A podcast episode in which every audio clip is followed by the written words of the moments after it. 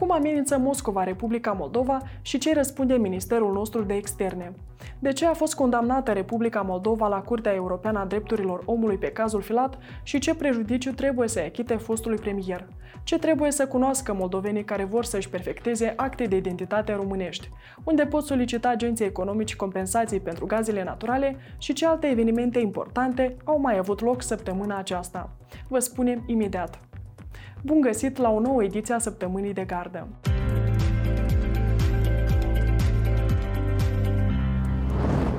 Parlamentul a prelungit stare de urgență pentru încă 60 de zile. Autoritățile spun că decizia este determinată de amenințările la adresa securității naționale, de necesitatea gestionării crizei refugiaților în contextul războiului din Ucraina și asigurarea securității energetice. Din păcate, astăzi, la aproape un an de la declanșarea războiului în Ucraina, riscurile la care este expusă Republica Moldova au rămas aceleași. Cunoașteți cu toții că Moldova cumpăra anterior energie electrică din Ucraina. Din Ucraina pe care astăzi Rusia încearcă să o lase în frig și întuneric și a cărei infrastructură energetică este ținta constantă a bombardamentelor. Această situație a fost resimțită de noi toți în timpul episoadelor de întrerupere masivă a curentului. Starea de urgență a fost instituită în Republica Moldova pe 24 februarie 2022, în ziua în care Rusia a invadat Ucraina. De atunci, măsura a fost prelungită de câteva ori. O veste importantă în contextul situației tensionate din regiunea noastră vine de la Washington. Agenția SUA pentru Dezvoltare Internațională, USAID, va dona 135 milioane de dolari Republicii Moldova și Ucrainei pentru restabilirea economică a celor două țări. Alte 18 milioane de dolari vor ajunge în Rusia pentru a sprijini societatea civilă și presa independentă de acolo. Acțiunile care incită la separarea teritoriului Republicii Moldova vor fi pedepsite penal. Totodată vor fi trase la răspundere penală persoanele care vor instiga alte persoane să comită acțiuni care dăunează suveranității, independenții, securității statului sau capacității de apărare a Republicii Moldova. Un proiect de lege în acest sens a fost adoptat joi de Parlament. Șeful diplomației ruse, Sergei Lavrov, a declarat joi că Occidentul vrea să transforme Republica Moldova, citez, în următoarea Ucraina. Purtătorul de cuvânt al Ministerului Afacerilor Externe și Integrării Europene, Daniel Vodă, a afirmat că declarațiile oficialului rus nu corespund adevărului și că fac parte din, citez, retorica amenințătoare deja bine cunoscută a diplomației ruse. Iar traversarea frontierei de stat prin punctul de trecere Leușeni-Albița se va efectua printr-o oprire unică. Astfel, cei care traversează vama nu vor mai fi nevoiți să treacă două controle, ci unul singur, ceea ce ar urma să reducă timpul de așteptare la trecerea frontierei, inclusiv pentru transportul de mărfuri. Acordul aprobat de guvernele Republicii Moldova și României va fi valabil șase luni, ulterior putând fi prelungit în baza evaluării în comun a rezultatelor noului sistem de control. Avem o noutate importantă pentru cei care doresc în viitorul apropiat să-și perfecteze acte de identitate românești. Acestea vor fi eliberate doar după verificarea în teren a domiciliilor, se spune într-un răspuns al autorităților române la solicitarea ziarului de gardă. Precizările vin în contextul în care mai multor moldoveni care redobândesc cetățenia română le-a fost refuzată eliberarea cărții de identitate românești pe motiv că, de facto, nu locuiau la adresele indicate în cererea de eliberare a actelor. Totodată, autoritățile române ne-au comunicat că urmează să investigheze toate cazurile asupra cărora planează suspiciunea de abuz de drept. Mai multe detalii despre modificarea procedurii de perfectare a buletinului de identitate românesc aflați dintr-un articol publicat pe site-ul nostru. Săptămâna aceasta, în Republica Moldova au fost confirmate alte trei cazuri de infectare cu varianta Kraken a coronavirusului. Boala a fost depistată la două femei din Chișinău și la un bărbat din Ialoveni. Primele cazuri de infectare cu subvarianta Kraken au fost depistate în Republica Moldova la mijlocul lunii ianuarie 2023. Toți consumatorii non-casnici vor primi compensații pentru primii 500 de metri cub de gaze naturale consumați lunar în perioada ianuarie-martie 2023, în mărime de 12 lei și 27 de bani per metru cub. Mecanismul de compensare a gazelor pentru agenții economici a fost adoptat marți de membrii Comisiei pentru Situații Excepționale. Agenții economici pot solicita compensațiile pentru gaze prin intermediul ghișeului unic de raportare electronică raportare.gov.md, completând formularul de solicitare. Depunerea ultimei cereri trebuie să aibă loc până la data de 12 mai 2023, iar transportul de pasageri în regim de taxi de la aeroportul internațional Chișinău va putea fi efectuat de către orice companie de taxi. Până acum o singură companie avea permisiunea de a staționa în fața aeroportului.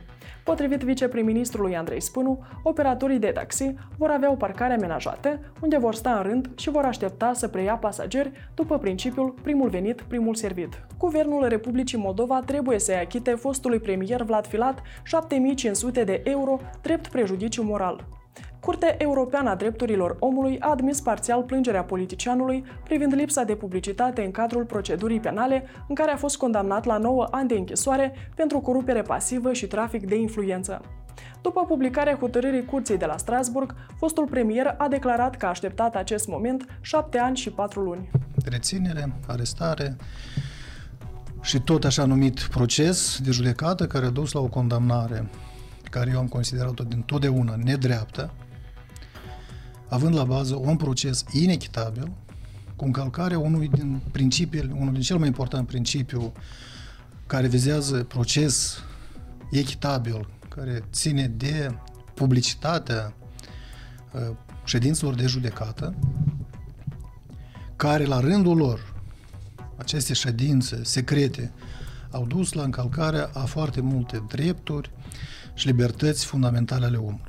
Vlad Filat a fost eliberat din închisoare înainte de termen în decembrie 2019. Republica Moldova a fost condamnată la Curtea Europeană a Drepturilor Omului și pe cazul omului de afaceri Valentin Eșanu, fiind obligată să-i achite acestuia peste 6.000 de euro drept prejudiciu moral și cheltuieli de judecată. Republica Moldova a fost condamnată, citez, pentru privare de libertate a reclamantului pentru o perioadă totală de 22 de luni în absența unor motive relevante și suficiente, dispusă și prelungită cu încălcarea principiului egalității părților. Omul de afaceri a petrecut 2 ani în arest preventiv, fiind învinuit de evaziune fiscală. Dorin Damir, finul de cununia lui Vladimir Plahotniuc, a fost achetat în dosarul de șantaj și amestec în înfăptuirea justiției și în urmărirea penală în privința fondatorului companiei Proimobil Vlad Musteață.